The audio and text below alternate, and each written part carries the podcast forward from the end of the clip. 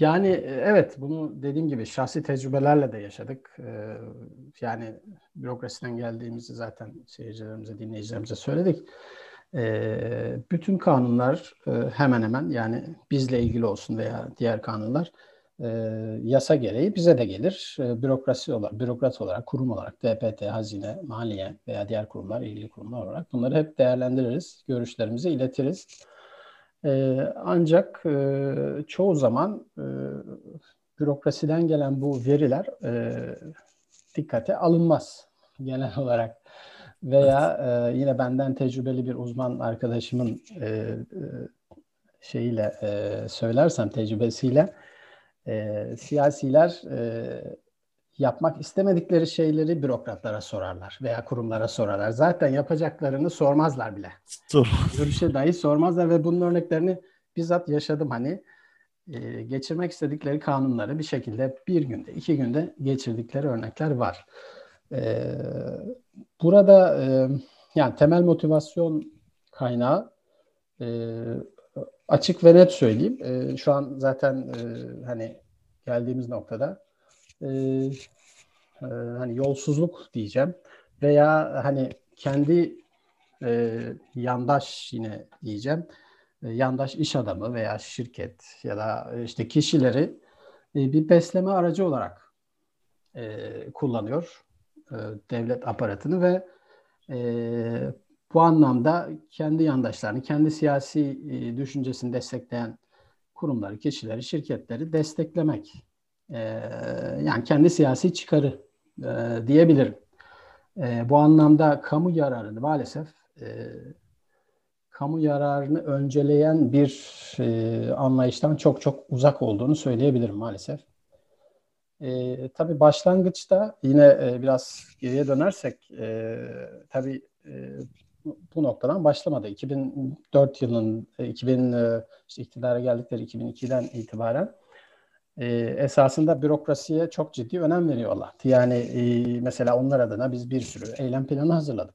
Yani kurum olarak tabii.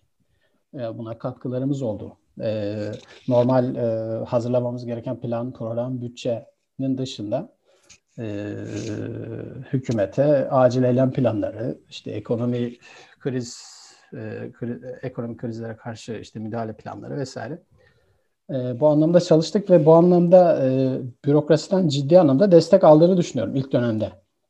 E, özellikle bu bütçe disiplinini e, devam ettirme, bu, bu politikaları sürdürme. Çünkü e, neden? E, şimdi görüyoruz ki aslında bu işi usulüne yapmak, e, usulüne göre yapmaktan ziyade o dönemin siyasi dengeleri nedeniyleymiş.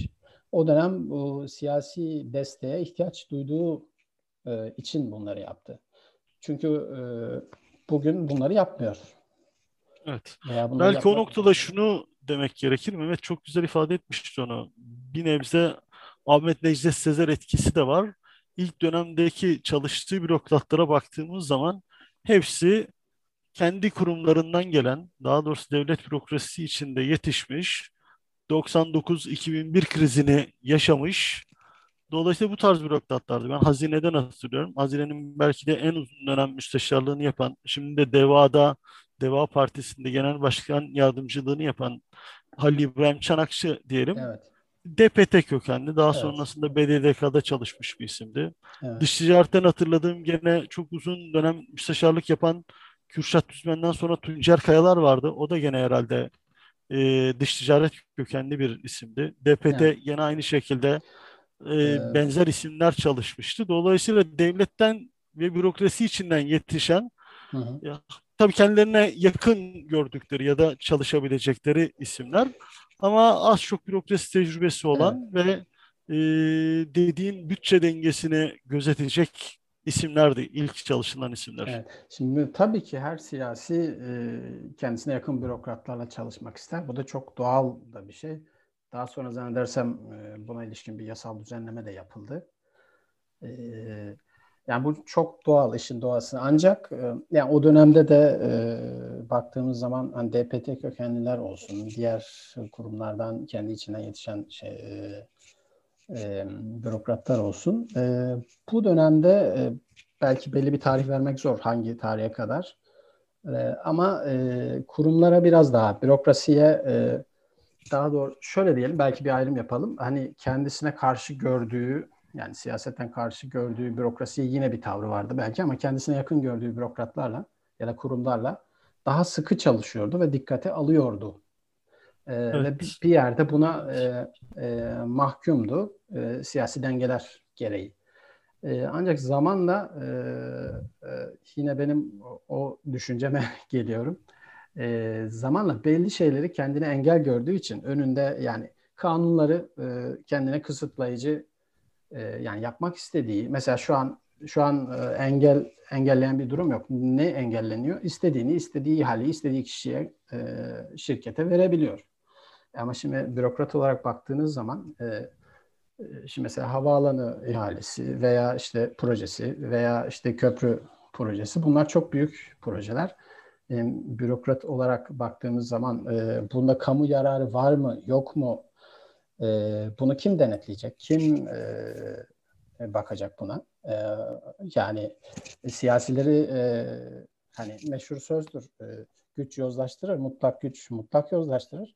Evet. E, yani bir şekilde denge denetim sistemlerinin olması gerekir. Bürokrasi burada e, bu rolünü bugün o oynayamıyor. E, yani evet, belki gerek... bu noktada karşılaştırma yapmak için ben e, programdan önce bir biraz baktım. Üst düzey kurumlardaki işte üst kurullardaki yönetim kurulu üyelerine ya da başkanlara ya da Hazine e, ve Maliye Bakanlığı'nın üst yönetimine ya çoğunluğu daha önce ya AK Parti'den milletvekilliği yapmış ya da siyaset yapmış bir şekilde AK Parti'ye çok yakın isimler. Yani siyasetle esasen bürokrasinin iç içe geçtiği bir e, dönemi yaşıyoruz herhalde.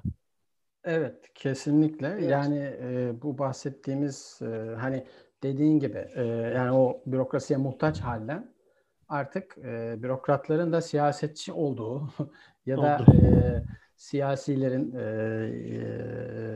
e, e, tamamen bürokrasiye entegre edildiği bir yapı. Yani kurumların kendi iç e, e, kurumsal kimliklerin, kurumsal yapıların tamamen göz ardı edildiği yapı. Bu anlamda bu bahsettiğim e, bozulma diyelim. Bunu ben üç ayrı belki başlıkta irdelenebilir. E, yani e, kurumsal yapıların bozulması, buna ilişkin e, mevzuat ve yasal düzenlemelerin e, yani bu yönde değiştirilmesi e, ve tabi bununla birlikte e, şahısların, kişilerin e, gerek uzman kadrosu olsun, gerekse yönetici kadrosu olsun bürokrasideki bu yapının değişmesi. E, şimdi bu an e, bugün baktığımızda dediğin gibi e, artık yöneticilere baktığımızda birçok kurumda belki hemen hemen her kurumda artık siyasete yakın isimlerin tepe noktalarda olduğunu görüyoruz. Hani burada da tabii liyakat öne çıkıyor. Yani gerçekten bu kurumlarda liyakati mi esas alıyorlar yoksa işte siyasete yakın olmasını mı esas alıyorlar? Mesela Naci Ağbal örneğinden e, hani onun istifasını konuşuyoruz e, veya görevden alınmasını. Görevden. E, mesela Naci Ağbal'ın e, merkez bankacılığıyla e, bildiğim kadarıyla öyle bir tecrübesi, bir şeyi yok. E, yok. Yani yılların mali e, maliye maliyede çalışmış yılların mali politikacısı diyebiliriz. E, o konuda ciddi tecrübeleri var. Ama bir merkez bankacılığı anlamında bir tecrübesinin e, tecrübesi yok. Ee, veya diğer kurumlara baktığımız zaman yine e, özellikle şimdi mesela Dışişleri Bakanlığı özelinde de dışarıdan atamalara e, ağırlık verilmeye başlandı. İşte bu yine zannedersem 5-6 yıldır bakan yardımcılığı kadroları ihdas edildi. E, doğrudan e, evet. tamamen siyasete e, yönelik ayrılmış kadrolar esasen. Bunu kendileri de ifade ediyorlar tamamen siyasi e, işleri takip e, eden, siyasete yakın isimler. E, kurum içi düzenlemelere çok fazla müdahil olmayan kadrolar. Evet belki şunu da şunu da ifade etmek lazım bu noktada. Yani üst yönetimi siz hep siyasetten atladığınız zaman ya da siyasilere yakın bu sefer yani kötü para iyi parayı kovar misali yani kötü bürokrat ya da kötü yönetici iyi yöneticiyi de kovar durumu oluyor. Yani ben mesela şahsen düşünüyorum bu dönemde mezun olan birisi olsam e, kamuda görev almak ister miyim, istemez miyim? Çünkü ya, tamamen AK Parti ve AK Parti düşüncesinin egemen olduğu ve üst yönetimi doldurduğu bir yerde liyakatli insanları ben çok fazla girmeyi tercih edeceğini düşünmüyorum. Çünkü yükselme şansı yok. Üst yönetim hep AK Parti ve AK Parti'ye yakın insanlarca doldurulmuş. Kesinlikle. Dolayısıyla bu da ayrıca bir e, yani brain drain diyebileceğimiz yani beyin kuruması Kesinlikle. gücü diyebileceğimiz bir durum oluşturuyor. Aynen. Geçebilenler özel sektöre geçmiştir. Evet. Ya da yani e, ya kötülerle yönetiliyoruz diyebiliriz yani. Evet bu noktada belki antiparantez kısa bir çok konuştum kusura bakmayın. Kısa bir şey belki yani 2000 işte yine o 2001 dönemi hatta daha öncesi Ecevit döneminden işte DMS ile başladı. Sonra zannedersem KMS, sonra KPSS şey KPDS oldu. Memur alımlarının hani evet. tek düze, sistemli, planlı bir şekilde yapılması, tek merkezden yapılması sistemine geçildi. Bu esasen buna da değinmek lazım. Bu biraz daha liyakat esaslı, biraz daha e, eşit eşit e, fırsat sağlayan bir sistem ve bu dönemde bürokraside bir kalite artışını e, gözlemleyebiliyoruz. Yani az önce de bahsettiğim gibi e, ben mesela hani Boğaziçi mezunuyum. E, geldiğimde e, hani şaşır şaşırıyorlardı ya neden kamu veya işte ne işin var burada gibi tepkilerle çok karşılaştım. Yani çünkü o zamana kadar belki çok alışık olunmayan e, bir şeydi ve bu dönemde aslında ODTÜ gibi, Bilkent gibi, Boğaziçi gibi iyi üniversitelerden e, kamuya bir e, eğilim olduğunu görüyoruz. E, bu da ister istemez e, kaliteyi artırdı, alt kadrolarda artırdı ve bu da belki üstte yönelik bir baskı oluşturdu. Yine yerleşik e, ee, yine başta Mehmet'in bahsettiği yerleşik o bürokrasiye karşı da bir e, direnç oluşturdu, bir baskı oluşturdu. E, ama e, senin bahsettiğin bağlamda yani kalitenin e, belki işte bu AK Parti'nin bu bozulmaz süreciyle e, e, ters orantılı bir şekilde başlangıçta arttığı ama işte giderek e, tek adamlaşma, giderek siyasetin etkisinin bürokrasiye hakim olmasıyla birlikte yine o kalitenin azaldığını görüyoruz. Zaten e, bildiğiniz üzere 15 Temmuz sonrasındaki bu e, kamuda yaşanan binlerce insanın tasfiyesi e, bu bağlamda e, çok ciddi bir kırılma. E, bu tasfiye ve kırılmanın esasen şöyle de bir yönü var gözlerden kaçıyor. Kurumsal hafıza da esasen e, yok edilmiş oluyor. Ben mesela e, gene podcast öncesinde birkaç not aldım. Mesela mevcut şu anki tabloyu 2001 öncesiyle kıyasladığımızda ben 2004'te başlamıştım dediğim gibi. Biz 2004'te başladığımızda bizim en önemli gündem maddemiz hazinede denetim birimi olarak işte yani banko hortumculuğu, hazine garantilerine yönelik usulsüzlükler vesaire vesaireydi. Bugünle 2001 öncesi krizin sebeplerini karşılaştırdığımızda neredeyse aynı şeyler yaşanıyor. Mesela bütçe dışı 2001 öncesi krizin sebeplerinden en büyük sebeplerinden bir tanesi bütçe dışı fon ve kuruluşların kurulması ve bunların evet. amacı dışında kullanılmasıydı. Hesapsız hazine garantileri verilmesiydi. İşte evet. İzmit Su'yu hatırlıyorum ben. Evet, ya da işte evet. Başkent Üniversitesi'ne verilen kredi. İzmit Su'da yani İzmit'in 30 yıllık su ihtiyacını karşılayacak garantiyi bir sene için verilmiş. Şimdi evet. de işte benzerini köprülerde vesairede görüyoruz. Kanal İstanbul'da belki aynısını yaşayacağız. Evet, evet. Ee, aynı şey yaşanacak. Kamu bankalarından kredi kullandırılması ve kamu bankalarının denetiminin zayıflaması durumu vardı ki bu krizin en büyük sebeplerinden bir tanesiydi. Görev zararları gene aynı şekilde evet. çok etkin bir rol oynadı. Ben son gene baktım verilere ilk görev zararları da 2003'ten sonra %100 artmış. 2013'ten sonra pardon. 2013'ten evet. sonra %100 artmış. Ayrıca 2001 öncesi krize götüren nedenlerden bir tanesi de kurumların ve ekonomik kararların siyasileşmesiydi. Gene evet. aynı şeyi evet, yaşıyoruz. Aynı Dolayısıyla evet ya bunda belki bu noktaya gelmesinde de belki o bürokrasideki açığın bürokrasideki o beyin göçünün ya da kopukluğun bir etkisi de olabilir bunda. Yani ee, Ömer o konuda çok haklısın. Bir e, giriş yapmak istiyorum araya. E, özellikle iyi do- doğru ve olumlu örneklerine baktığımız zaman aslında bu e, yönetimin ilk yıllarına baktığımız zaman e, 2002 den belki 2009'lara kadar belki bir, bir 2010'a veya en fazla 11'e kadar belki uzatabileceğiniz bir zaman zarfında o dönemin aslında bir özelliği vardı. E, bütün bu reformların bir reform ivmesinin devam etmesine sebebiyet veren bir özellik vardı. Bu da aslında bir Avrupa Birliği çıpasının e, ciddi bir şekilde korunmasıydı. E, o dönemde e, şunu hatırlarsınız Ankara'da Merkezi Finans ve İhale Birimi CFCU Avrupa Birliği fonlarını denetlemek üzere ama normal hani devletten, bürokrasiden verilen kadrolarla birlikte çalışan e, ve Avrupa Birliği fonlarının e, çok fazla e, yapısal dönüşümde kullanıldığı bir dönem vardı ve yine Avrupa Birliği reform sürecinde müzakere başlıkları, müzakere başlıklarının birçoğunu da aslında ekonomi politikalarıyla alakalıydı. Çünkü hepimiz biliyoruz ki Avrupa evet. Birliği özünde bir Temelde, ekonomik evet. birlik olarak başlamış.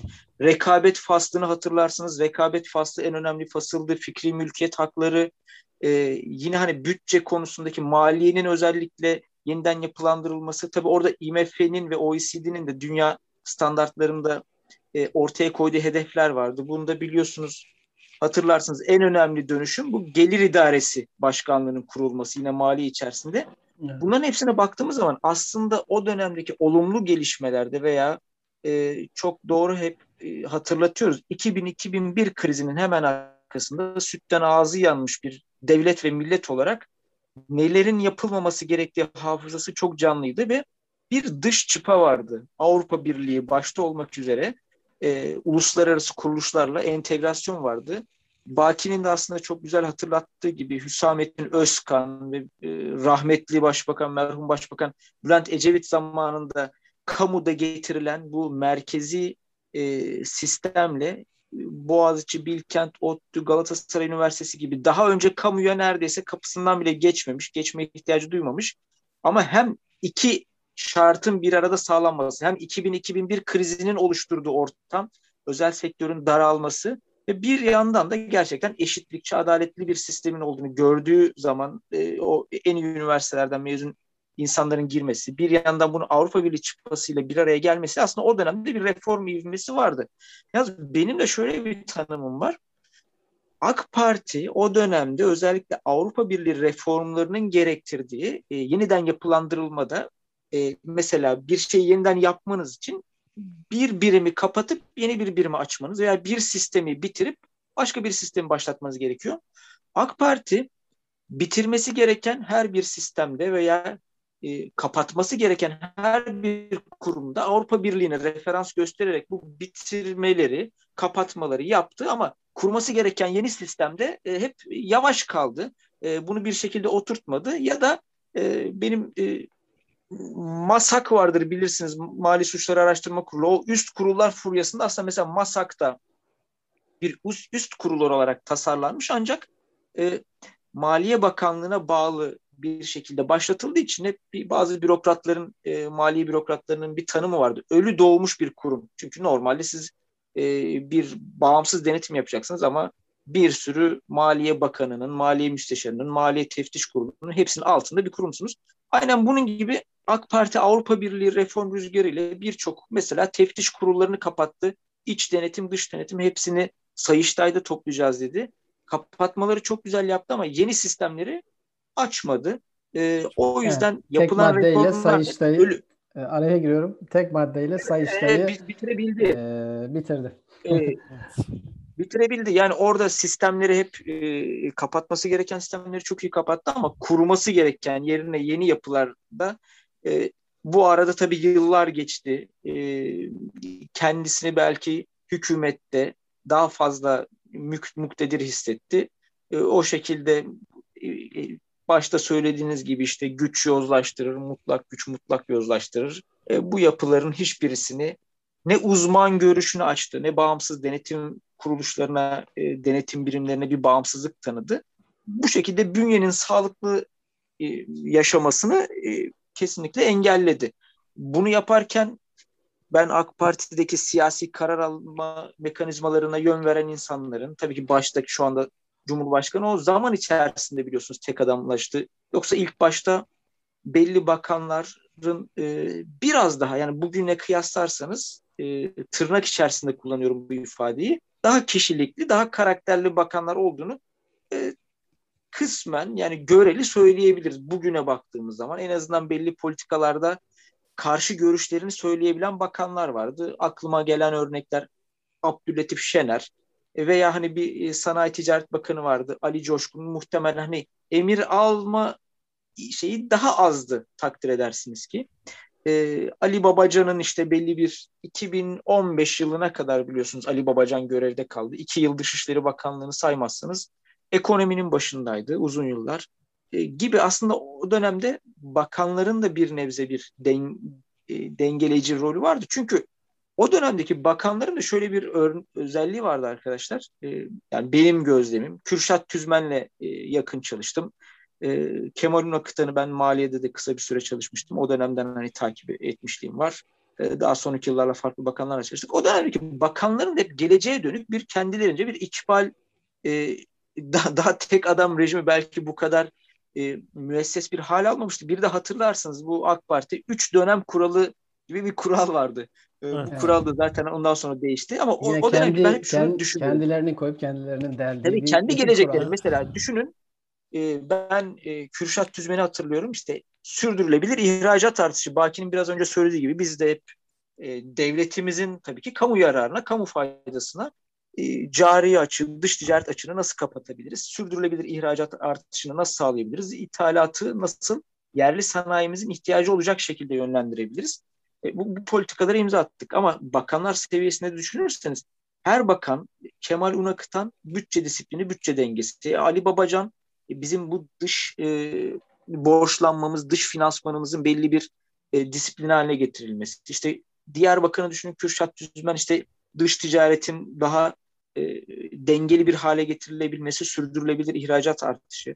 Abdüllatif Şener'i düşünün. Abdüllatif Şener de gerçekten bu devlete e, o zaman daha makul, mantıklı planlama neyse hem e, günübirlik e, projeler bazında hem de o 5 yıllık e, kalkınma planları çerçevesinde işlerini en iyi yapmaları gerekiyordu ki kendi reklamlarını da siyasi olarak en iyi yapabilsinler. Çünkü bir geleceğe dönük bir ümitleri vardı. Üç dönem kuralı vardı. Yani bir şeyler olabilirdi kendi bakış açılarıyla. Nitekim bu parti bir cumhurbaşkanı da seçtirecekti hatırlarsanız o dönemde. Evet. 367 kriz yaşanana kadar.